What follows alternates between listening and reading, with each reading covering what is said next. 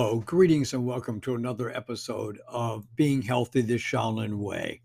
Now, today we're going to study how to do self hypnosis. Now, despite common misconceptions, hypnotists cannot make you go into a hypnotic trance. It's more a case of them guiding you into the state of mind. So it really is up to the subject to allow themselves to go into a trance. It actually has very little to do with force or willpower or any sort of power for that matter. In fact, it is a testament to a subject if they are able to go into a hypnotic trance. It is very easy to resist, but not quite as straightforward to go into a trance.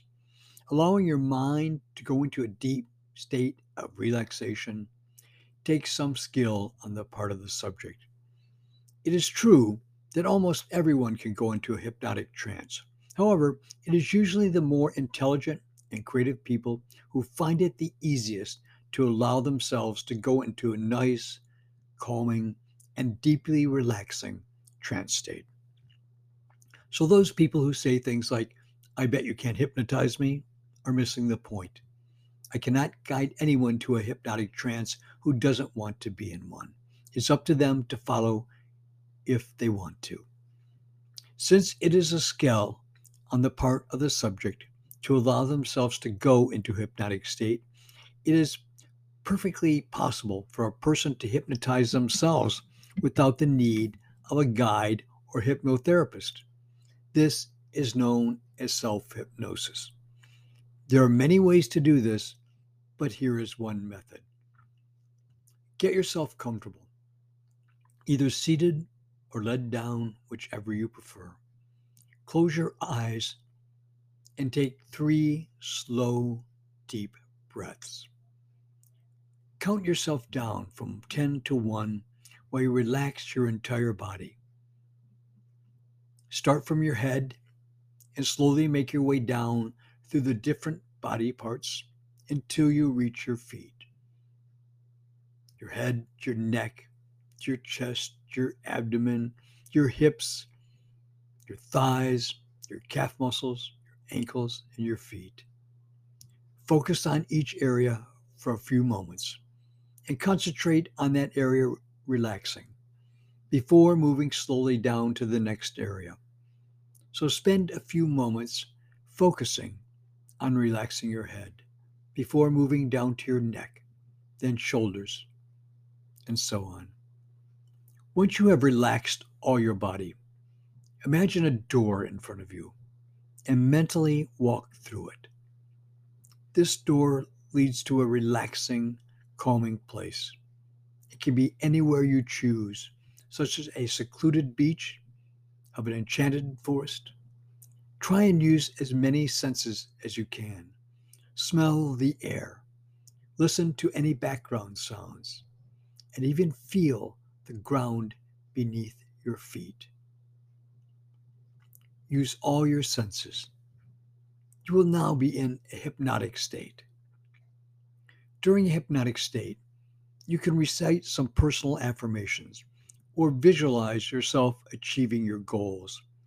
These acts as commands to the subconscious mind, which will strive to achieve, so always be positive.